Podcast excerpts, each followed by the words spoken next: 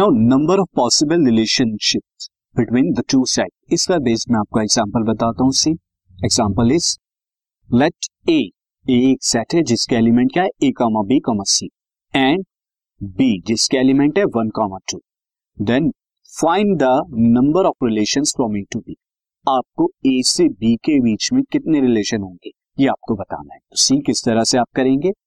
Answer में first of all number of element in A that is equal to the three and number of element in B वो भी लिखिए that is equal to the two तो ये count करके आपने लिखा।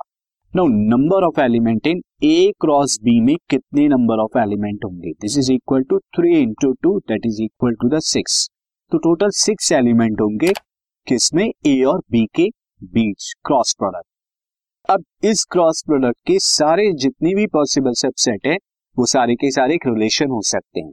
तो therefore number of possible relation relations from A to B A से बी के बीच में ए टू बी या और आप ये भी कह सकते हैं कि from B to A B से ए के बीच में जो रिलेशन होंगे same to same number of relation A से बी के बीच में होंगे। भले रिलेशन डिफरेंट हो बट नंबर्स में दोनों सेम होंगे। And that is equal to two to the power six and two to the power six को जब आप सॉल्व करेंगे you will have sixty four sixty four total relationship हो सकते हैं ए और बी के बीच में।